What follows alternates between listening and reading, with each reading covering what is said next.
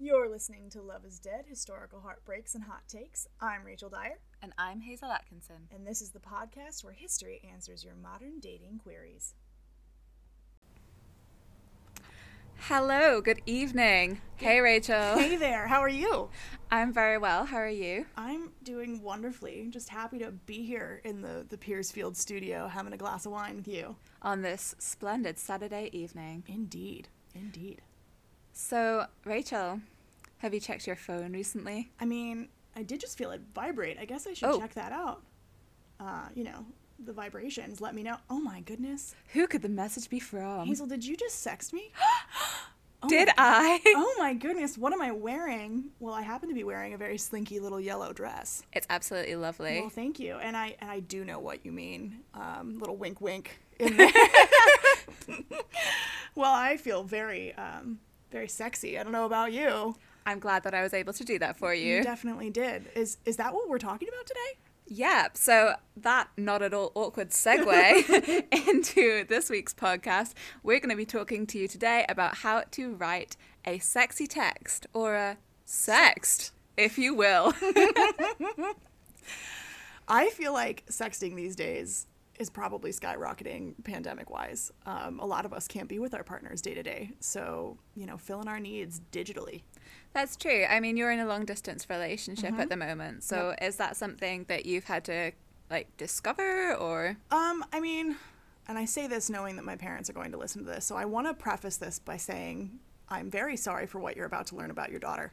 But um, I think, and this is going to sound like a weird start off, but I am the youngest of five kids, so I was always hanging out with older people. So I think I got introduced to like sexting probably earlier, uh, just because I was dating older people. But um, so I'm not like rediscovering it. I am, I guess, rediscovering the joy of it. That it can be really fun and playful, and that it's not like it doesn't necessarily mean dark and seedy and like gross. I guess that it can be very playful and loving too. Yeah, exactly. So before we started recording, you were telling me that we tried to look up some stats, Yeah. uh, like we did for our last episode, um, but they were all a bit preachy and this is what teenagers are doing and Right. stuff. And we do want to be very much a sex positive Yes. podcast. Yeah. It just it got a little dark when you looked at the statistics, and I think you know we're trying to always put out the message that you know safe consensual sex can be very very fun, and we're never trying to ick anyone's yum. so if sexting is your yum, no one here is gonna ick it. That took me a good few seconds to realize what the fuck you were What I was talking about.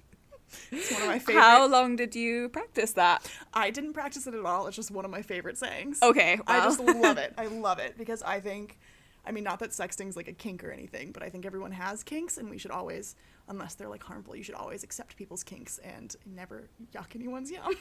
I agree, but Maybe it's just I'm a gonna very need a American. I'm gonna need a moment now. it's just a very American saying, maybe. I don't know. We are weirdly sexually repl- repressed. It makes us say weird things sometimes.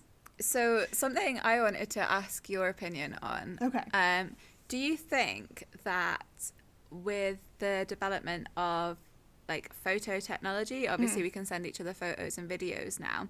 Do you think that the sext, as in like the descriptive text, Mm-hmm. has been replaced somewhat by the art of the nude?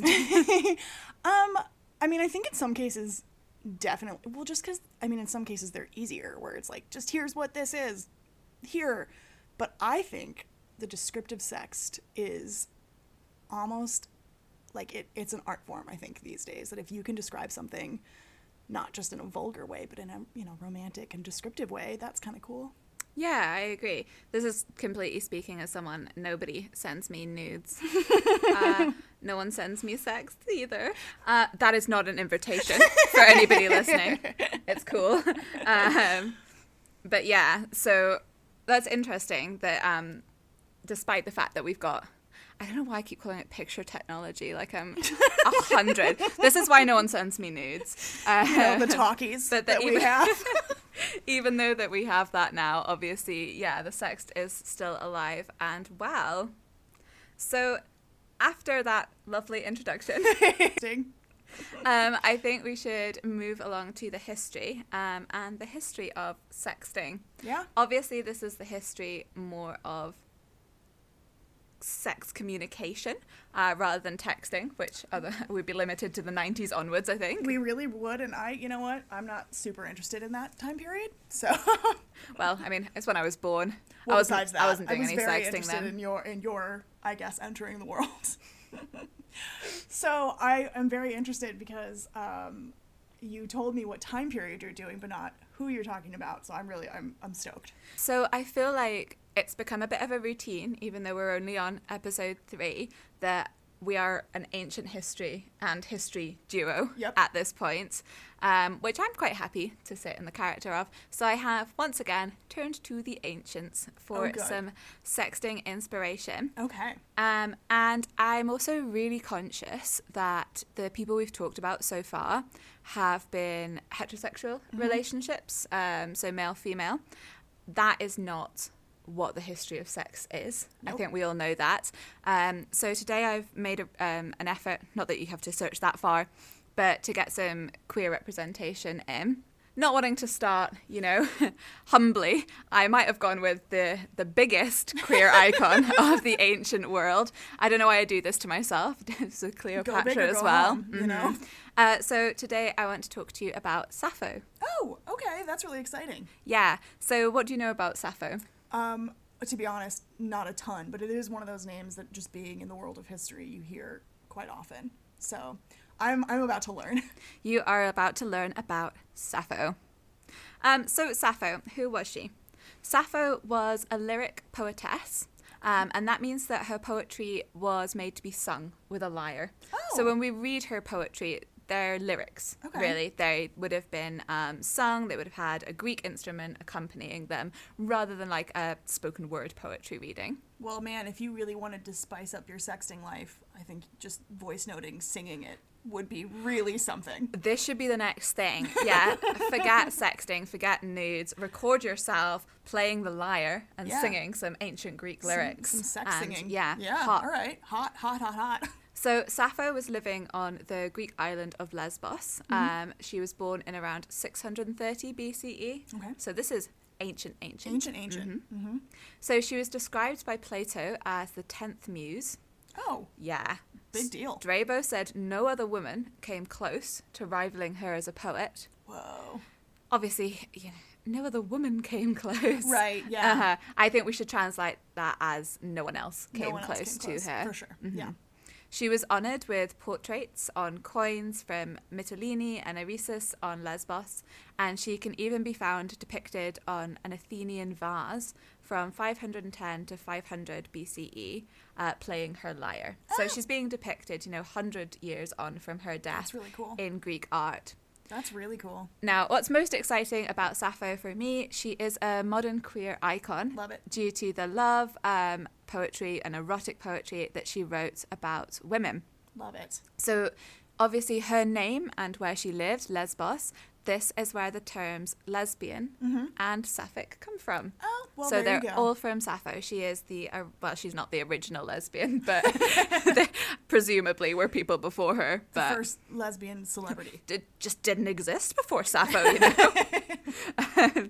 So, did you know this is quite interesting? In uh, ancient times, lesbian meant being good at fellatio, which Wow. is literally the opposite. Literally the of, opposite. Yeah. so Literally the that was um, how the word was used in the ancient world They because. couldn't figure out. They're like, that she's really good with her mouth, so I guess we'll just translate that. well, it wasn't about Sappho. It was about people who lived well, on the right, island. Right. So it was to do with the islanders of Lesbos rather than Oh, Sappho. okay. Whereas obviously Sappho herself is this where the modern term of lesbian and sapphic right, comes from. okay. But yeah, just a little fact for you there. Oh, well, okay, that'll be fun at parties. So what we know about Sappho is cobbled together mostly from her poems Mm-hmm. and references to her from other authors. Okay. It is quite vague though. So many of her poems are lost. Um, obviously, naturally, poems are lost. Right. In the depths of time, but Right. also I do think that we have this with a lot of female authors. Sure. Some of them are lost, Lost. inverted commas, within the monasteries or where Right. whoever is like copying them Right.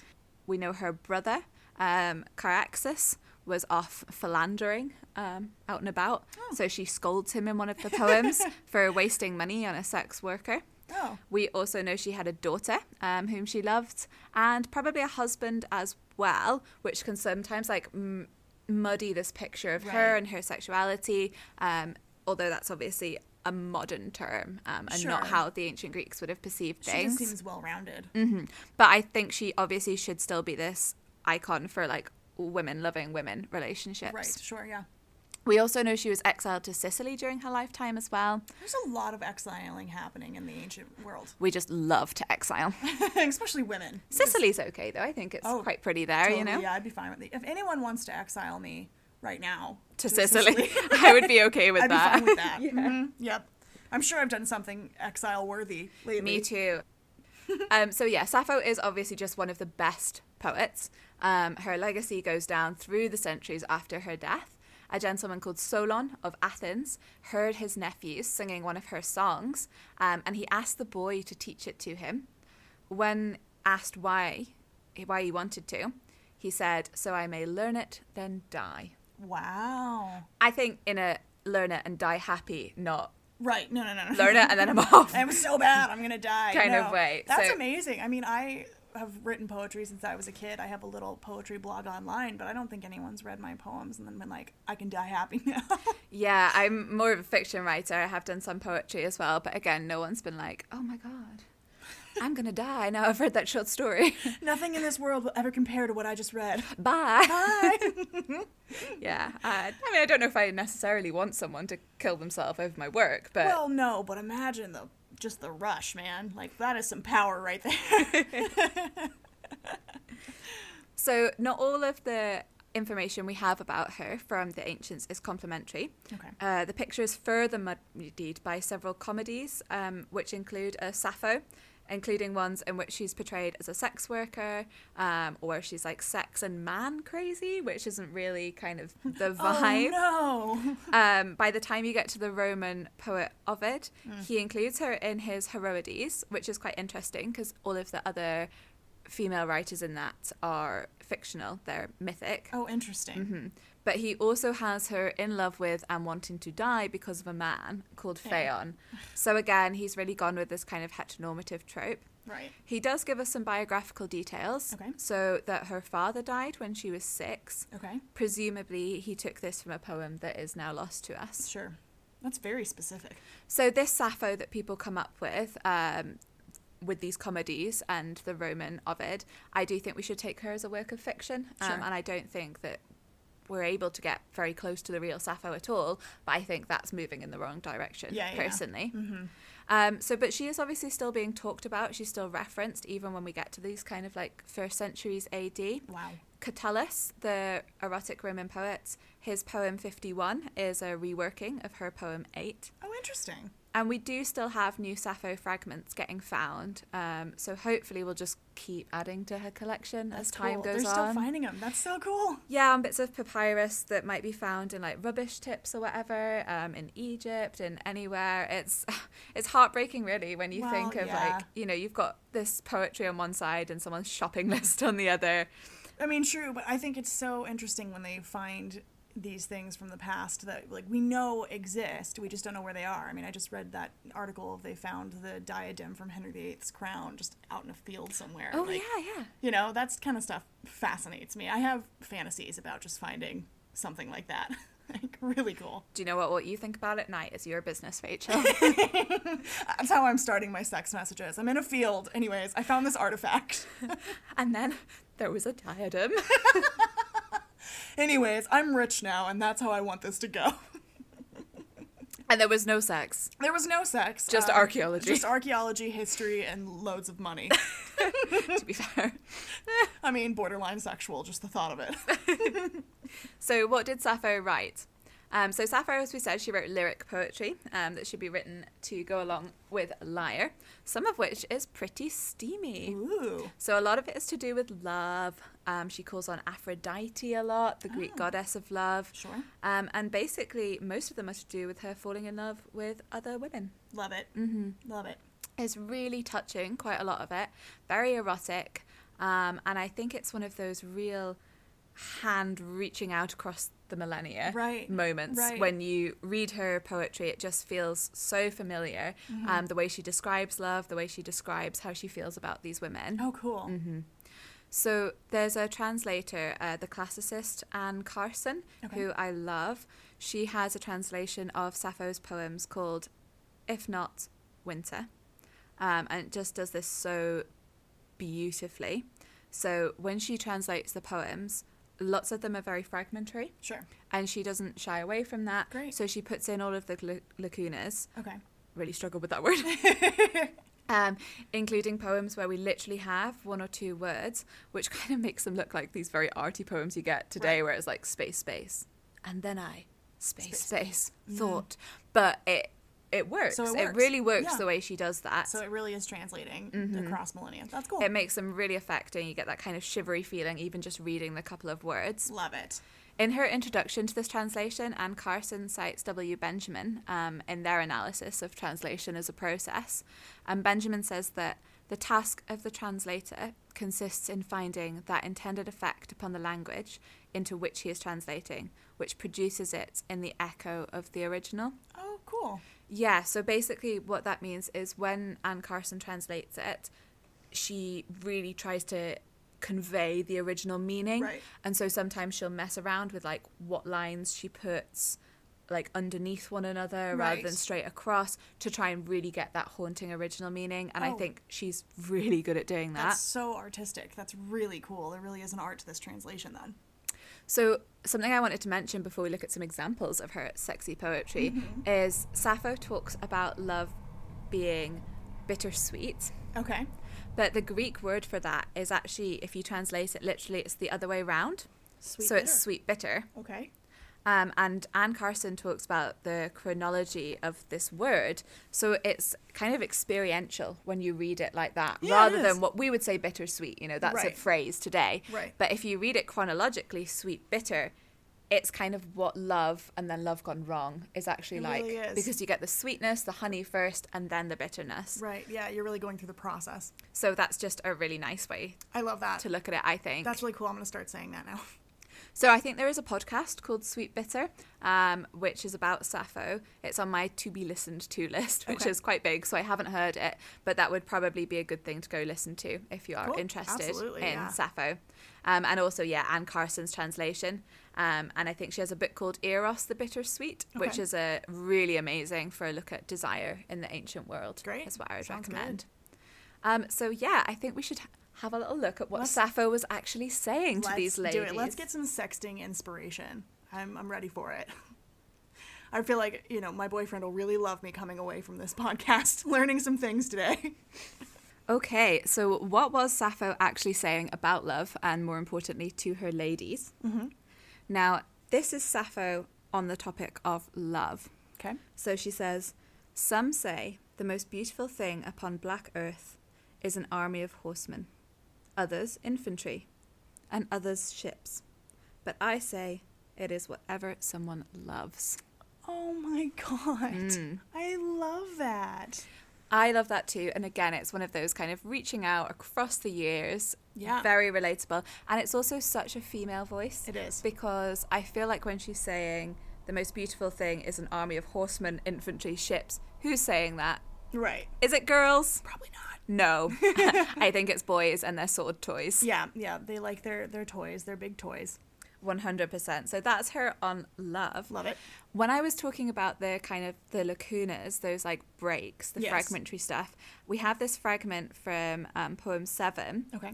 and it's going to sound very fragmentary when I read it to you, but I still think it just really sums up this imagery that she's talking Sure. about. Sure. So she says, The night and girls celebrate all night long, singing of your loveliest songs for the violet bosomed bride. Ooh. I already just like the night and girls. Like, yeah, Already. girls. Yeah, already I mean, love same. it. Only good things. Only good things. Um, yeah, so I do think that like even with those like breaks, so we've got a couple of like fragments there, really just sums up this beautiful imagery that she's talking about. And I can imagine her on her gorgeous Greek island with her girls. Yeah. Absolutely. Love it. Um, in terms of like what you might want to send to somebody, Right. She's got a couple of little tips. Perfect. So I like this one. She says, "Let us see as much sleep as the clear-voiced nightingale," Ooh. which is a fancy poetic way of saying, "Let's stay up all yeah, night." let's not sleep. Yeah. So Wow. I think that's quite sexy. That is sexy. Mm-hmm. I like that. Now, this might be one of the most famous Sappho extracts that we've got here. Okay. And this is her describing the feeling of being in love. Oh. And I just think that this is it's so relevant and I feel like when I read this out to you you're going to relate very Okay. strongly. Great. And it's also again it's that sweet bitter thing because Mm-hmm. she's talking about being in love with a woman who's sitting with somebody else. Oh, okay. So she says, He seems to me to be equal to the gods, whoever sits opposite you, and listens to you, talking sweetly, and laughing desirably, which makes the heart in my breast fly. For whenever I look upon you for an instant, I can no longer find a single word. But my tongue is broken, and instantly delicate fire runs beneath my skin, and I see nothing with my eyes. My hearing pounds. A cold sweat covers me, trembling, grabs my all. I am paler than grass, and I think I am little short of dying. Oh my god.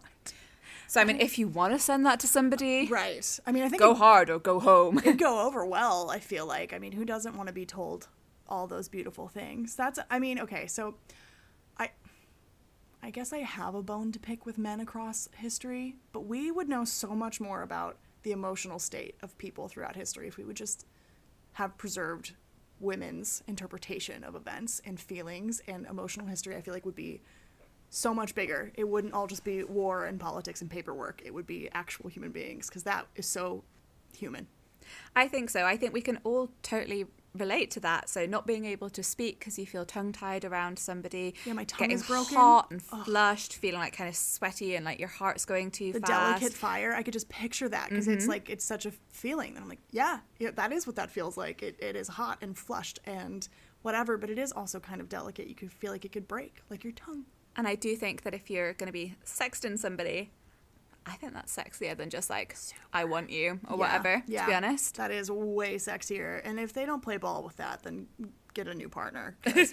man alive you want somebody who writes to you like that So this is Sappho poem 8, Okay. and this is the one that Catullus, Right. in his poem 51, basically it almost translates really. So he basically says the same thing. Obviously, he's a man addressing a woman, so it's again, it's like heteronormative, but Sure. um, he says the same thing. You know, I can't speak, I can't think, I can't see, I've got fire over my limbs. love so is love yeah, clearly Sappho is still being recognized 600 years on Really as cool. the authority on what love feels like. that's amazing Mm-hmm. Yeah. oh my goodness very, very cool. i want all sorts of sappho tattoos now yeah. yeah yeah So other little snippets that we've got that you could just send to someone if they were asking, you know, how you were feeling tonight.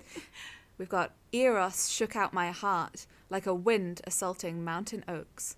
You came and I sought you, but you cooled down my heart, burning with desire. ooh Yeah, so you could send someone that. i like that She also has a little bit of wisdom for us. Okay. So she says, while a beautiful man just looks beautiful, a good man will therefore be beautiful too. Ooh, that is still so true. Yeah, so here we've got 600 BC, and our girl Sappho is saying, you know, it's what, what's on the inside that counts. What's on the inside? That's uh, that's timeless. yeah, so less about sexting, but just some good information from I mean, Aunt Sappho. we Thank always you. need that. Yeah.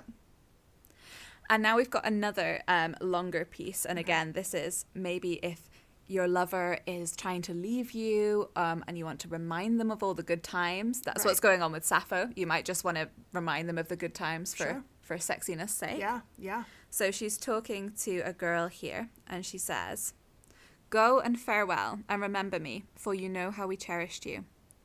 But if you don't, I want to remind you and the beautiful things we enjoyed. For many garlands of violets and roses and crocuses together beside me did you put on, and many plaited wreaths of flowers around your tender neck did you place, and, with much perfumed rosemore, you anointed, and on a soft bed, tender, you satisfied your longing. Wow. Nor was there any nor any holy, from which we were absent, nor grove, nor dance, the sound. And obviously, again, that's fragmentary, but I don't think it matters. No, it doesn't. I have straight up goosebumps. Like, if you want to sex somebody and on a soft bed, tender, you satisfied your longing, I think that's going to translate. I think it will. I Uh-huh. think they'll get the point. I really do. That's lovely. It is lovely and it's tender and it's erotic. And again, this is Sappho addressing girls here, Yeah. which I just think is so important that we have these Super. queer voices from ancient history. Oh yeah, I mean it's it it feels like I think sometimes when we talk about queer history, we're talking about it starting at Stonewall, and that's just not a fair representation of humanity. Like this has always been a, a thread of humanity, and we should be talking about it more. Absolutely. So it is quite difficult to use words like uh, lesbian or bisexual, um, Right. straight, gay when we talk about pre-modern history. Right. Um, that's something that's very much in contention. But I, st- I think that there is a lot to be said for using the word queer, which Yeah. can kind of encompass all of that and doesn't have to be tied to specific sexuality. But yeah, you can just see that there is this whole range of human experience Totally. which yeah. is really important and like really validating in my opinion to read this even from like hundreds of years back Yeah. Yeah. I mean, it's so, it translates so well. And in so many ways, pieces of history, you know, especially like emotional stuff, doesn't necessarily translate, that they will experience things from a societal point of view, I guess, differently. But this is really cool that that far back, it's, no, that's exactly what that feels like to this day. because this doesn't feel like a piece of society we're experiencing No. this really does feel like it's ripped from the heart Right. This is built into us as, as animals. so the last um, thing that i want to share with you is just this last little quote from sappho about love and she says again love the loosener of limbs shakes me bittersweet irresistible reptile and again whoever translated that has obviously translated it as bittersweet Right. but sweet bitter Right. and i also think reptile, is quite interesting that they've translated it that's an interesting translation I mean, that is, but, but I it makes it feel very ancient It does. Mm-hmm. It does. It's an ancient part of our our brain and our makeup too that translates to love and desire. I think. Absolutely. Um, so that's just like a little introduction to Sappho. Yeah, do more Obviously, reading. I would go and read all of her stuff. Um, really, really interesting. I was just trying to pick out some some of the stuff that we could maybe describe as being a bit like a sext. Yeah, Um, absolutely. Yeah.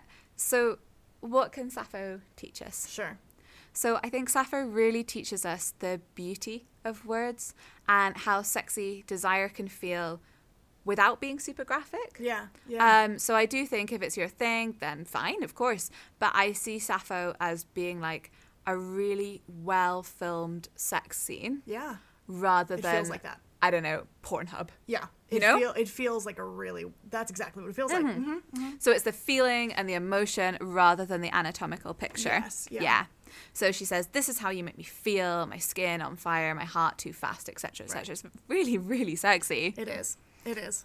Um, I also think that she really teaches us because of the way that she's come down to us, the power of silence Absolutely. or of a lacuna. So these fragments of Sappho show that things unsaid can be just as effective.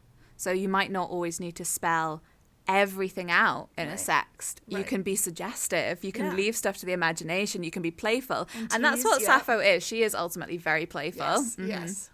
Yeah, that translates. I think the the art of the tease is very much eloquently put down. Absolutely. Um, she's also somebody who, again, I just think she's so important in her role as a queer icon. Sure. And in terms of somebody his- historical to identify with, in Yeah. terms of loving women, of finding women attractive. And again, not only is it this, but it's from a female gaze Yes. and a female perspective of feeling that as well. Which, you know, even when you get mention of female homosexuality in history, it's so often from a male source Oh, so much. and a male gaze. So it's yeah, it's so important that we have it from a female female. perspective, Mm-hmm, Um, especially as throughout history and especially throughout historiography, that queerness is so often undermined. oh, sure. Yep. Um, so like one of Sappho's poems is a very homoerotic song, which people have argued should be seen as a wedding song. Okay. Um, which it may well have been, but then they argue that the homoerotic sentiment within it is public praise for the bride Okay. rather than Sappho's own feelings. Okay. And I mean, sure, Why not? maybe, Maybe. um, especially maybe if it was another writer. Yeah. But also, like you've seen how she is writing about Yeah. these women. Like, come on, Yeah. your your your bias is showing. Very much so. yeah, mm-hmm, mm-hmm. Oh, interesting. Yeah, that's that's a good thing to keep in mind. yeah.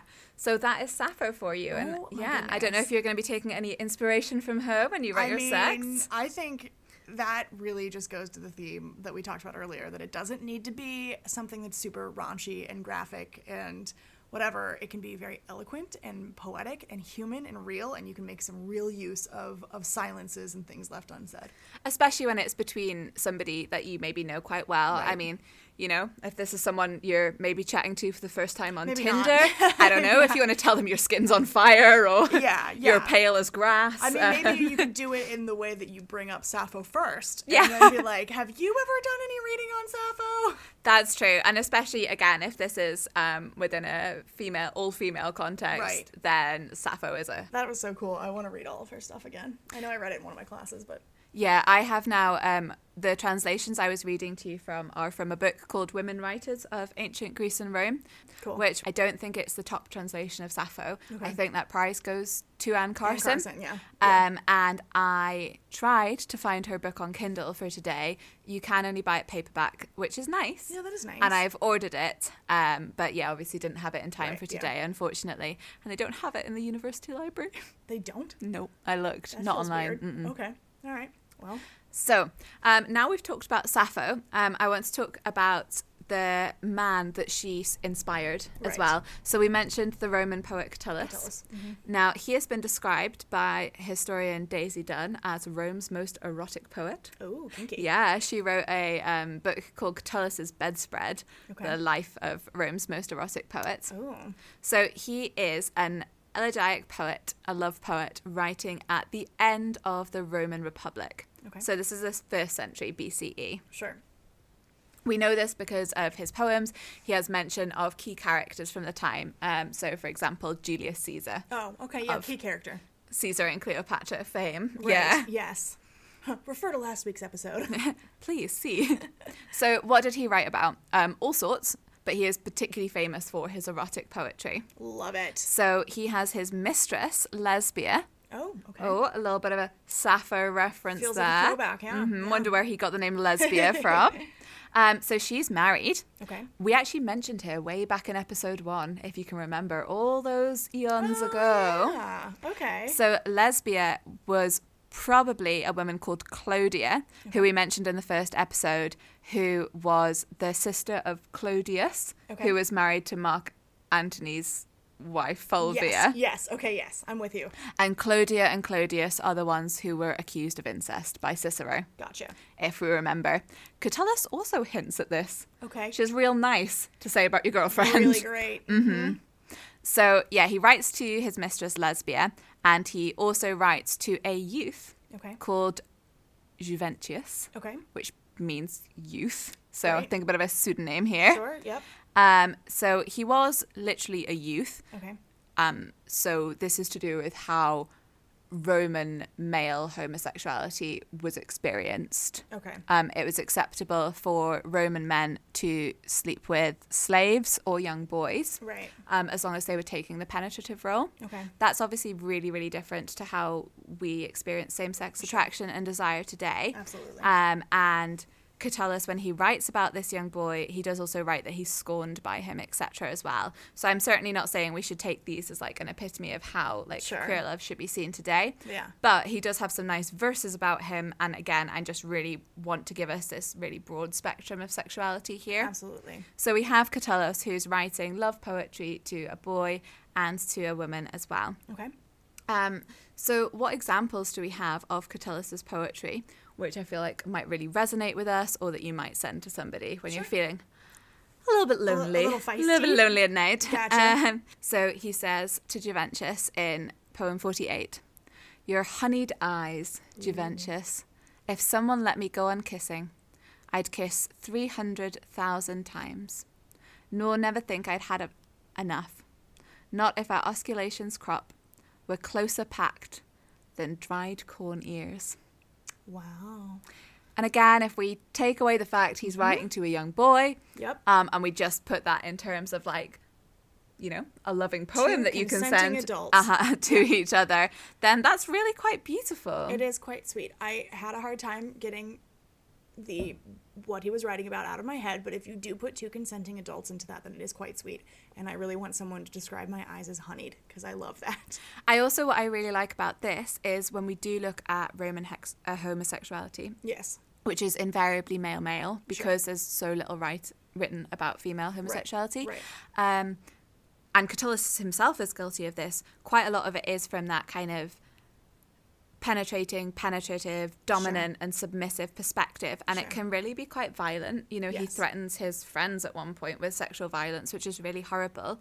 And I think what this verse does for us is it gives us like the idea of tenderness between men. Mm-hmm. which I think is something that is really relevant today, especially with like the way that men are expected to behave towards one another um, in terms of handling their own emotions. Sure.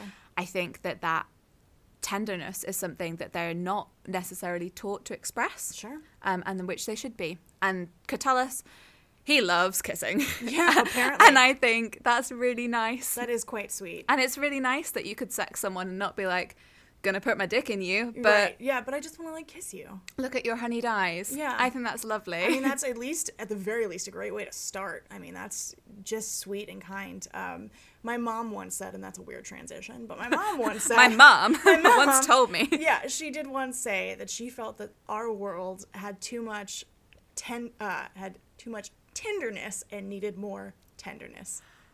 So, Is your mum a poet? mom might be a little bit of a poet. I love that. Too I much am. Tinder, not enough Love tender. Exactly. That's Yep. great. And she'll still bring it well, up. Well, there's the name of the episode. Obviously. It rates itself. Obviously. Thank you, Mom. Shelley. that is, yeah. Isn't that great? And she'll still bring it up to me. Like I'll I'll call her with some relationship issue that I'm having or something, and mom will be like, "Just remember, don't play it like Tinder. Be a little tender." Like, Thanks, mommy. so she's great.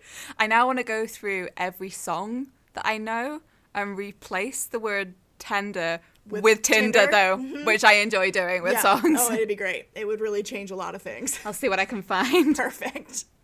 Um, so as I said, Catullus is obviously he is really into this kind of not necessarily just describing sex to someone, but um, he's into kissing. Okay, great. So again, this is a a fun translation that someone's given of it. It but is. in Catullus seven, he says, "You ask how many of your mega kisses." Ooh, okay. Which I don't know. um, Sounds like a dinosaur, It does sound like a dinosaur. a mega kiss, It, or a robot, or a vibrator. Oh my god, can we make that? the mega kiss. I feel like we need to talk to an engineer and get this worked out. oh my god, no. Most podcasts have like t-shirts and hats and beer koozies. Nope. Vibrators. I mean, I do think we should get involved with merch. So yes. yeah, Yes, very much. the so. Mega Kiss three thousand. In any color you want. so he says, "You ask how many of your mega kisses would more than satisfy me, lesbia." So here he's talking to his mistress. Okay. Great as the sum of Libyssan sand, lying in Sylphophorus, Cyrene, from the oracle of torrid Jove to old Battus's holy sepulchre, or many as the stars when night is silent.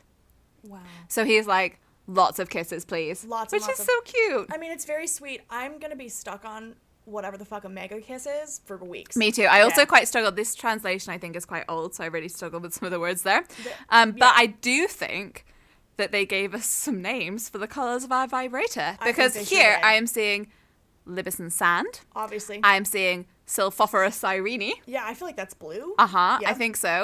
Um, and I'm seeing many as the stars, which I think is like a nice indigo. Yeah, yeah, yeah, I think so. I think we've got our first three there for sure. I mean, if you want a nice, I think the first one's like a taupe or a tan. if you want Mm-hmm, yeah. something that's a little bit neutral, you know? Yeah, if you've Yeah. got one of those bedrooms that has those kind of like cream carpets, it has a lot of botanicals and those macrame like weavings on the wall. Mm-hmm, Yeah, and we could probably sell like a stand with a vibrator so that you can make it part of your decor. Mm-hmm. Functional. Absolutely. and when the night is silent can be one that we've made real quiet for if you have roommates. I mean, that is handy. This this flat in particular has very, very, very thin walls, so It'd be handy. Well, do I have a product for you, Rachel? We're gonna start recording infomercials in between. That'll be our commercial break. Someone sponsor us. please, please, Ann Summers, Adam and Eve. We'll do anything. Okay, I feel like we've got slightly off topic, but Oh, I don't know. Catullus might pr- approve. I feel like Um, Sappho would too. do you know what? Um, I feel like women's pleasure is so much more of Ovid's thing, but we'll talk about him another time. Absolutely. Anyway, so the last bit that I want to share with you from Catullus, and again, this would be a good one to send to somebody, is probably his most famous Okay. um, line, and that's from Catullus 5. Okay. And he's addressing Lesbia again, and he says, Give me a thousand kisses, then a hundred, then another thousand, then a second hundred, then still another thousand, then a hundred. Then, when we've made so many thousands, we'll muddle them so as not to know, or lest some villain overlook us, knowing the total of our kisses. Do you feel like at some point kissing would get old? With Catullus, when he's like, Come on, baby, we're going to get to 5,000. thousand and then another hundred and then another thousand and then another hundred. So I remember learning about this poem when I was back in first year of uni, more years ago now than I care Than to care than I care to think about. recount. Um, and being told, obviously, like I don't speak very good Latin, that this sounds really nice in Latin because it's um the the motion that you make with your mouth is like mil for a thousand, Oh.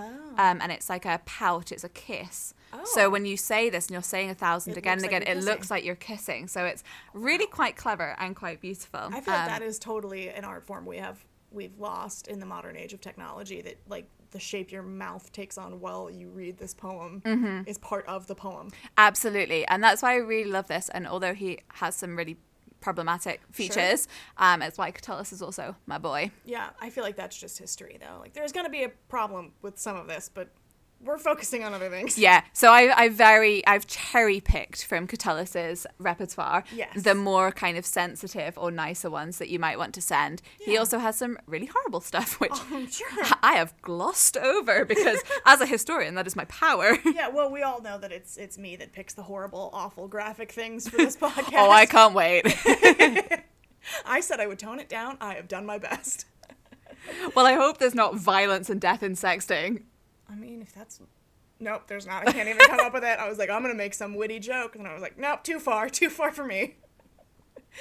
So, what can Catullus teach us? What can he tell us about sexting? Yes. So, for me, I think the ones I have picked is the sexiness of kissing, Yes. I guess. Yes. He's all about that. yes, very clearly. I mean, I do think we, as we get older, lose a little bit of the excitement of kissing. Like, I think when you have your first kiss, I mean, that is huge. It's such a big deal, and you talk about it with your friends, and it's really a life moment. And then now it's just almost like flippant and casual. So I think we should let's get back to the the art form and the excitement of just a little a little tender kissing.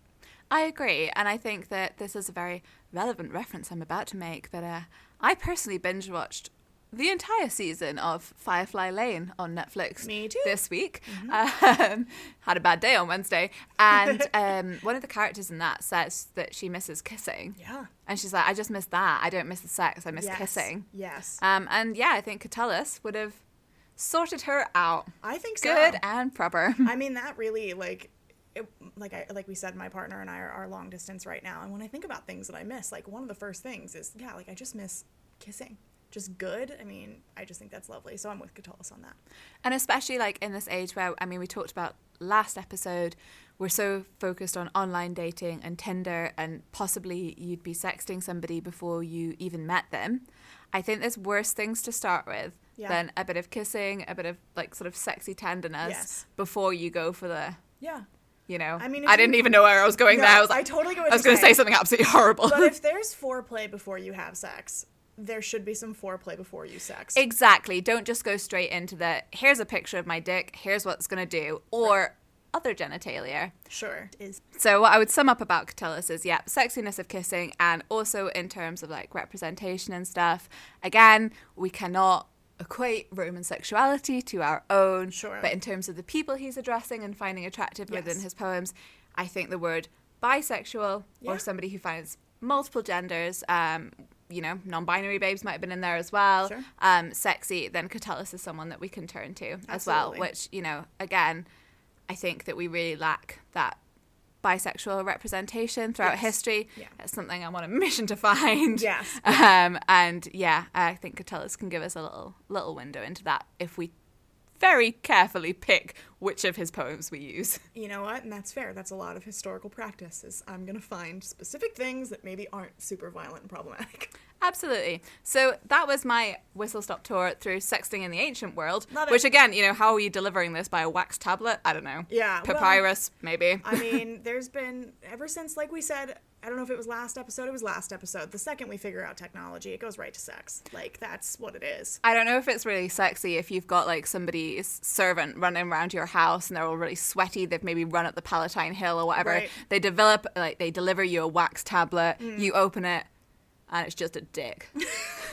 Someone's just drawn a dick on the wax tablet. You know what? And I've seen the ancient depictions of dicks, and you know they get the point across. I guess. Yeah, we've all seen the Pompeii graffiti. Yeah, they're not overly erotic, but it does tell you what you're what you're looking for. That's probably what happened with Catullus and Lesbia. He probably sent her a wax tablet dick, Probably. and she was like, "Do better," and he was like, "A hundred thousand Okay. kisses, kisses for you, my love." obviously, I just, I mean, obviously, I wouldn't, I wouldn't like give you this unless I kissed you first. When it kissed you first, Many kisses, and then the dick. There's gonna be breakfast. It's gonna be fine, okay?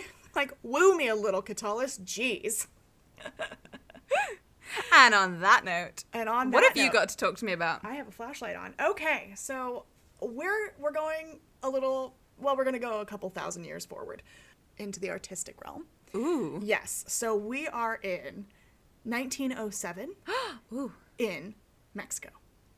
Ooh, exciting! Exciting. I decided I was going to stray away from Europe a little bit. So today we're going to be discussing the relationship and letters of Frida Kahlo and Diego Rivera. Yes. Yes. Oh, oh, I'm really excited. Good. And I was trying to find somebody who was also a member of the LGBTQ plus community, um, and Frida Kahlo is. Um, I did want to ask: Is Frida Kahlo popular here in the UK? Yeah, Yeah, definitely. Okay. All right. Um, very much so at home. Yeah, especially in Colorado. Like I grew up somewhat close to the border too, so I think there's much more of the um, that influence on our art and culture too. So this, I mean, I want to say there's a happy ending.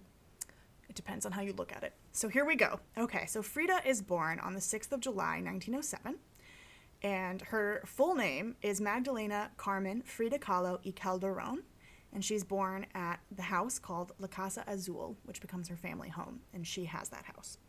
Um, and I'm quite fond of the name Magdalena because one of my sisters is named Magdalena. I think it's a really lovely name. It's a really lovely name. Um, so she is, for those of you who don't know, she is a folk artist, and she uses her art to question identity, post-colonialism, gender class, and race in um, Mexican society specifically. But she was quite well known in the states too, in her own time. Um, she's a famous figure not only in art history, but she is an icon of the LGBTQ community and the feminist movement as well. I feel like we very much synced here, despite the fact we didn't Yeah. discuss our topics I know. I really I made an effort. I was like, we've you know we need to be representative and sex positive. So I wanted I was really all about this. Um, and we'll read their letters, and it's quite good for sexting as well. So she is really known for her, her uncompromising view of the female form and the beauty that is inherent in female nature, which I think is really amazing. So her father was a photographer, Guillermo Kahlo, and her mother was Matilde Calderon y Gonzalez. And Guillermo is actually German. And she yeah so she's got um he's german and there's just a bunch of i didn't really realize this there are so many especially at this time there's just a vast identity coming from europe and cultural backgrounds into mexico. So um, really interesting and she described her childhood as being somewhat sad as both of her parents were often sick and their marriage was devoid of love so I think personally, this has a huge influence on her relationships later. I think she actively seeks love in all that she does, and I think it becomes very clear. So she gets polio as a child. This causes her right leg to be shorter and thinner than her left, um, and this I think kind of starts to influence a pattern later in her life as well. Um, she's very close with her father, not at all close with her mother. She goes to this really prestigious school, the National Preparatory School in Mexico City, and she forms a group with nine of her classmates Uh, she is one of only 35 females in this school of 2,000 students, Oh, too. wow. So she's, yeah, she's really, it's a prestigious school and she's a prestigious student. She's trying to become a doctor, but she joins this group and they're called the Cachuchas, I think. Um, and these nine students would later become some of the leading figures in the Mexican intellectual elite and in the government, too. Uh, and they're just rebels. They rebel against all things conservative. Uh, she starts lying about her age to make her a little bit younger. She starts saying that she's born on the 7th of July, 1910, uh, which is the year the Mexican Revolution begins. So she wants to be a daughter of the revolution. She ends up falling in love with the leader of this group, who is Alejandro Gomez Arias, and they exchange passionate letters, and this begins a real tone for her of these very, very sexy, sexy letters that she sends, and we will get to those. There is something a little bit mo- more sexy about a letter, I think. There is. You got to wait for it. You know, you can't just immediately receive a reply. You've got to really Right. think about what you're saying. And there's a very physical act of writing a letter. Like you are actually, you know, you're putting physical effort into writing it, which I think is great. Once again, I hate to shoehorn her into the conversation, but Anne Carson talks about letters There you go. as a form of desire and that they are, you know, you're never with the person. So there's always this like untouchable desire Tension. as part of a letter, Yeah. which is very interesting. You know what? I would love to get a sexy letter. Like I think that would be great. Same. I don't think I've ever. I'll send you a sexy letter. Perfect. It'll probably Perfect. just say, "Hey Rachel, what are you wearing?" I mean, that's fine. I'd, I'd be turned on by it, so it's all good. It's all good. Um, there's something very sexy about letters, so maybe that's one of the lessons is, yes, sex to your heart desires, but also, like, send some kinky letters. Exactly. And you can burn letters, but That's the true. internet is forever. That's true. Good point. um, so these two are on a bus together, and this bus is trying to pass a streetcar, and there is a crash, and Kahlo is impaled with a handrail that goes through her pelvis. It shatters her pelvis. It splits open her abdomen and her uterus. Uh, her spine is broken in three places. Her right leg is broken in 11 places, and her right foot is crushed. And it has displaced three vertebrae as well. And after polio as well. Yes. Come on. Yes. Um, so she's placed in oh, a plaster corset for months so that she doesn't move, and this has her bedridden. Uh, so she can no longer become a doctor and study medicine because she's in constant pain. And her friend Andre Henestrosa stated that Kahlo, quote, lived dying. Yeah. So really not good. This becomes a huge point of her life is she's always in pain. Um, she joins the Mexican Communist Party after her accident, and she is going to these communist parties, and this is where she meets Diego Rivera.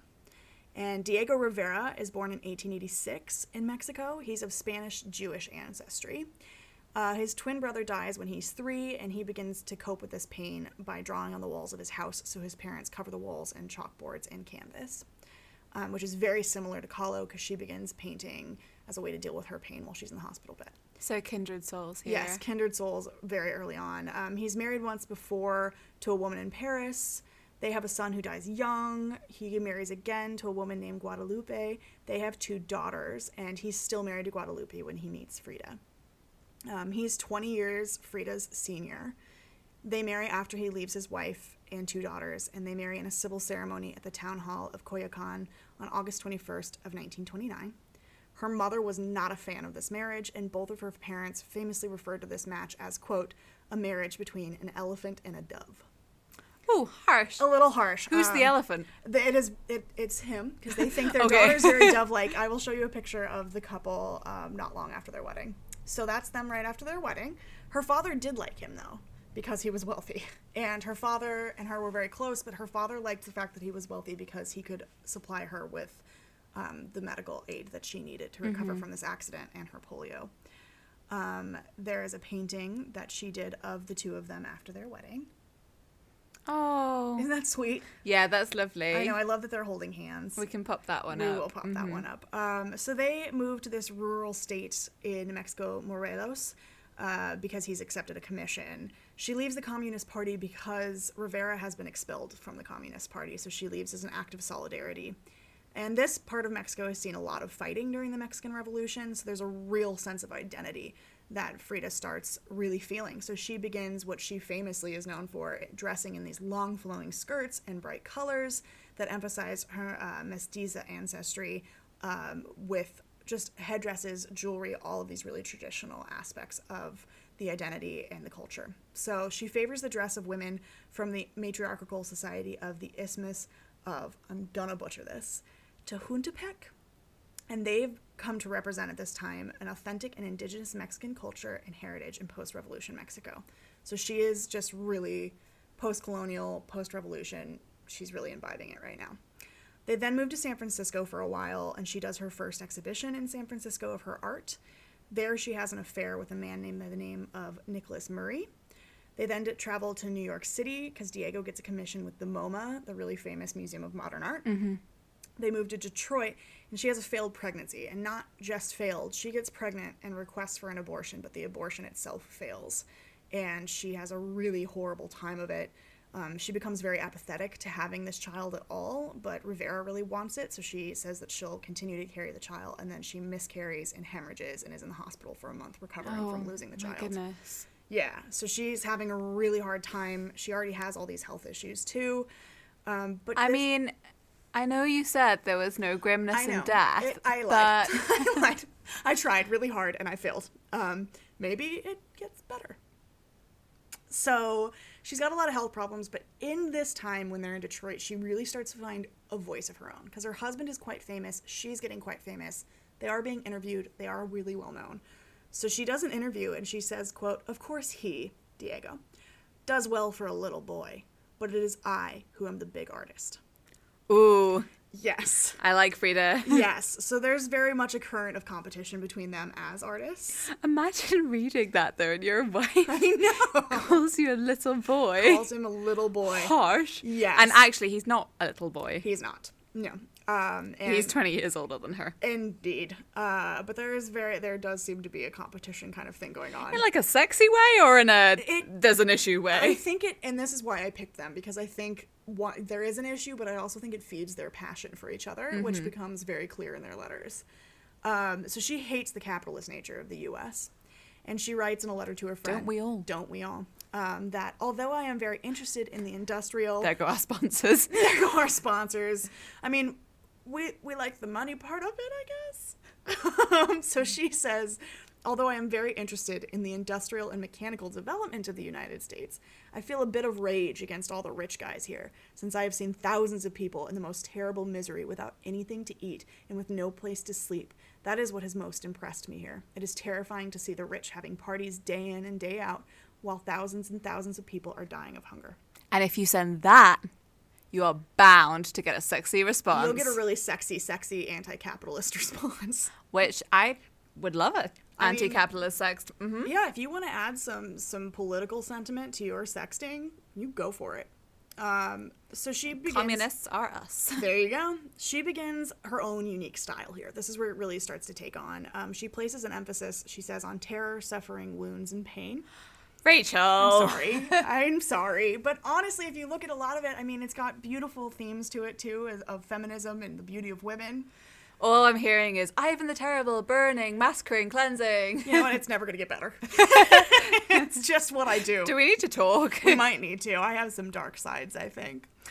Um, so at the time in Mexico, the popular painting style is the mural style, but she develops a diametrically opposed medium known as the retablos, or um, votive images. So they are these religious paintings on small sheets of metal, which are used to thank saints. Just absolutely gorgeous as well, aren't they? They are, yeah. Um, her famous ones are Henry Ford Hospital, 1932, My Birth, also in 1932, a self portrait on the border of Mexico and the United States, 1932. So that's what she's creating now. They move back to Mexico City. They're both really unfaithful in their marriage. They both have affairs. And Diego begins an affair with her younger sister, Cristina. Oh, now who's into the incest? Yeah, I, I switched. I'm just taking on all the. It's you. It's me. We're taking on all the bad themes over here. There's graphic, there's pain, there's misery, there's incest. But is there sexting? There is, and I will get to it. it's coming. I'm building tension.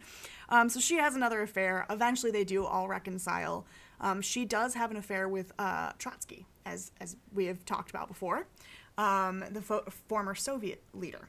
Uh, so he actually moves in with her in the Casa Azul. They're all chilling together, They aren't all they? chill together, Yeah, this yes. is what I remember most about Trotsky. It's not the leader of the Red Army or whatever. I'm like, no, he was in Mexico He was in Mexico. There with was, a couple. yeah, there was a bohemian free love vibe kind of Mm-hmm. going on here. Um, so they not only are they having an affair, but they're very close friends, and they're uh, feeding each other's political beliefs and all of this. This does somewhat add to and culminate in the divorce of Frida and Diego. Ah, so this isn't an example of how polyamory should be done. No. It's it's not working for It's them. not working. Okay. They they get a divorce and they say that it is a matter of legal convenience in the style of modern times, and there are no sentimental, artistic, or economic reasons for this divorce.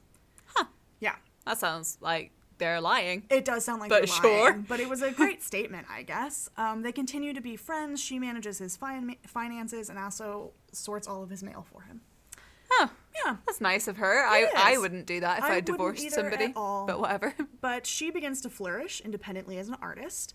Her most famous pieces come at this time: um, the two Fridas, Mm-hmm. self-portrait with cropped hair, the uh, the Wounded Table, and self-portrait with thorn necklace and hummingbird, which is the one I know the most. Yeah, I think that's a really iconic one. It's really iconic. So she does all this when she's on her own. In 1940, Trotsky is assassinated in Coyoacan With an ice pick. with an ice pick, and she's suspected and arrested and detained along with her sister. Um, and Diego had to flee Mexico because they were also suspected of killing him. eventually, they're cleared of this. They come back to Mexico and they remarry. Yeah, it was funnily enough the Russians, right? It was, funnily enough, the Russians. Shocking. Yes. Um, so this brings them back together. They get remarried on the 8th of December 1940. They maintained their independence, but they were very much in love apparently at this time because she starts painting a lot of self portraits with Diego pictured in her forehead. And ah, yeah, I'm, I'm feeling the symbolism of this. He's in my head. yes, and that is it's Diego on my mind is what the common colloquial name for this portrait is. So she's Which I will now replace, whatever it is. Some, is it Georgia on my mind? Yes. I will be singing that, but Diego, Diego. on my mind. Um, so at this point, Kahlo has she's openly bisexual and she's having affairs with both men and women at this point. But her health is starting to really take a turn. She has to wear a corset to set her spine almost all the time. She does contract syphilis. She Ooh. starts kind of becoming a little reclusive and she starts garnering a bunch of pets. So it's kind of just her and a bunch of spiders and monkeys and parrots. Spiders? spiders. She's quite a fan of spiders. Sorry, when you said pets, I was like, it's Frida Kahlo and her cats or her little dogs. No, it's spiders. Spiders, monkeys, and parrots. I was a huge fan, and Until right suddenly, there, not suddenly, so much. not so much. Yeah. Um, so she's in a lot of pain now. She has an operation to fix her back, and that operation fails. You can start to see this in her paintings being titled Broken Column, Without Hope, Tree of Hope, Stand Fast, and The Wounded Deer. So uh, her leg is then amputated after getting uh, gangrene, and she hears that Diego is having another affair, and she attempts to kill herself. And her diary entry is They amputated my leg six months ago. They've given me centuries of torture, and at moments I've almost lost my reason. I keep on wanting to kill myself. Diego is what keeps me from it. Though my, through my vain idea that he would miss me, but never in my life have I suffered more, and I will wait a while longer. oh, Yes. Um, and her last drawing was of the angel of death, and written on it were her last words I joyfully await the, the exit, and I hope never to return. Frida. And her final act on this world, in this world, was to give Diego their wedding anniversary gift, and then she overdoses on painkillers. Um, so heavy. I said I was going to go lighter. I didn't. I mean, I think she's a really iconic and important figure to talk about, um, and I also really love that we've got again that bisexual representation in, which Yes. is so important. Yes. But Rachel, man, I'm sorry. I'm you gonna. said a happy story. I think it's happy in that they were together forever, that they they were together all the way till the end, and um, she is taken to the Palacio de Be- uh, Bellas Artes, and she is laid in state under the communist flag. Mm-hmm. Rivera stated that her death was the most tragic day of his life, and he dies three years later, and he painted this portrait of her after her death. Oh, that is beautiful. Isn't it really She's gorgeous? gorgeous. She is gorgeous. Um, her ashes are on display in a pre-Columbian urn at the La Casa Azul, which was opened as a museum in 1958. So, they exchanged so many letters, but her letters to him are nothing short of erotic and just breathtakingly beautiful. Okay, so if we can take everybody's mind off the tragic life and the overdose, Yes. let's get to the spiciness. Yes, I just think all of that added to their sexual tension and passion. So mm-hmm. in one letter, she says, Diego, Nothing compares to your hands, nothing like the green gold of your eyes. My body is filled with you for days and days. You are the mirror of the night, the violent flash of lightning, the dampness of the earth. The hollow of your armpits is my shelter, and my fingers touch your blood. All my joy is to feel life spring from your flower fountain, that mine keeps to fill all the paths of my nerves, which are yours. I mean, not only is she an amazing artist, but she's obviously a beautiful writer. That is very sexy and lovely. Although I'm slightly concerned. What is the flower fountain? I mean, I read that, that that was his penis. well, you don't have to just put it out there, Rachel. You said last week I'm an oversharer. I overshared.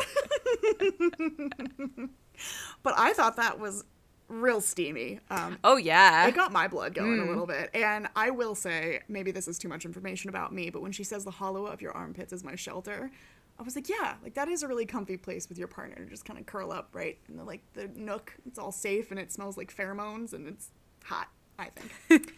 um, my cheeks are so red right now. Rachel exposes herself on air. on air. Uh, so her next letter, it's a little long, but I think it's just gorgeous. Um, it was the thirst of many years restrained in our body, chained words which we could not say except on the lips of dreams. Everything was surrounded by the green miracle of the landscape of your body. Upon your form, the lashes of flowers responded to my touch, the murmur of streams. There was all manner of fruits in the juice of your lips, the blood of the pomegranate, the horizon of the mamey, and the purified pineapple. I pressed you against my breast, and the prodigy of your form penetrated all my blood through the tips of my fingers. Smell of oak essence, memories of walnut, green breath of ash tree, horizon, and landscapes. I trace them with a kiss. Oblivion of words will form the exact language for understanding the glances of our closed eyes. You are here, intangible, and you are my universe, which I shape into the space of my room. Your absence springs trembling in the ticking of the clock, in the pulse of the light. You breathe through my mirror. From you to my hands, I caress your entire body, and I am with you for a minute, and I am with myself for a moment. And my blood is the miracle which runs in the vessels of the air from my heart to your heart. The green miracle of the landscape of my body becomes in your whole of nature. I fly through it to caress the rounded hills with my fingertips. My hands sink into the shadowy valleys in an urge to possess, and I'm enveloped in the embrace of gentle branches, green and cool. I penetrate the sex of the earth. Her heat chars me, and my entire body is rubbed by the freshness of tender leaves. Their dew is the sweat of an ever new lover. It's not love or tenderness or affection, it's life itself, my life, that I found when I saw it in your hands, in your mouth, and in your breast. I have the taste of almonds from your lips in my mouth. Our worlds have never gone outside. Only one mountain can know the core of another mountain. Your presence floats for a moment or two as if wrapping my whole being in an anxious wait for morning. I notice that I'm with you. At that instant, still full of sensations, my hands are sunk in oranges and my body feels surrounded by your arms. Well, now I'm in love with Rachel. so this is awkward. This is weird. the podcast is taking a turn. That's beautiful. Isn't that beautiful? And I really, what I really got from that was the sense of nature mm-hmm. within it, mm-hmm. which you can see as somebody whose identity, like as a Mexican woman, is so important to her. That really comes across in these love letters. It does. So that it's not only sort of this erotic letter to her lover, but to the land that she's living in as well. Yes. and it's um, absolutely gorgeous. I don't really know what to say. I'm just like, whoa. It's gorgeous. I chose this piece for a couple of reasons. One, it's just so beautiful. And you're right, there is so much of the theme of nature. However, she d- was known for being queer, and she also was she was comfortable wearing men's clothes, was often uh, dressing as a man, but I think she was very against gender norms, and I think that comes across particularly when she's talking about um, penetrating the oh yeah, earth she penetrates the she earth. penetrates Absolutely. the sex of the earth which is a female too so i just think that was really interesting that she was Mm-hmm. Yeah. very comfortable with Jew- uh, gender fluidity um, and that comes across in her letters which is also a sexual letter to her male husband that within that letter she is taking on the male form to penetrate the female earth. So. And again, I think yeah, that sort of gender fluidity and queerness is something that when we maybe think about or exposed to ideas of sex Yeah. like within traditional media is something that is really lacking It and is. that is really beautiful that we can get that from there really, really gorgeous. I Um, also think that that kind of natural imagery as well um, really comes back to what we were talking about at the start. Again, Sappho's using all Yes. of that kind of like the imagery of where they are, the land, the flowers, Mm-hmm. really, really similar. Yeah.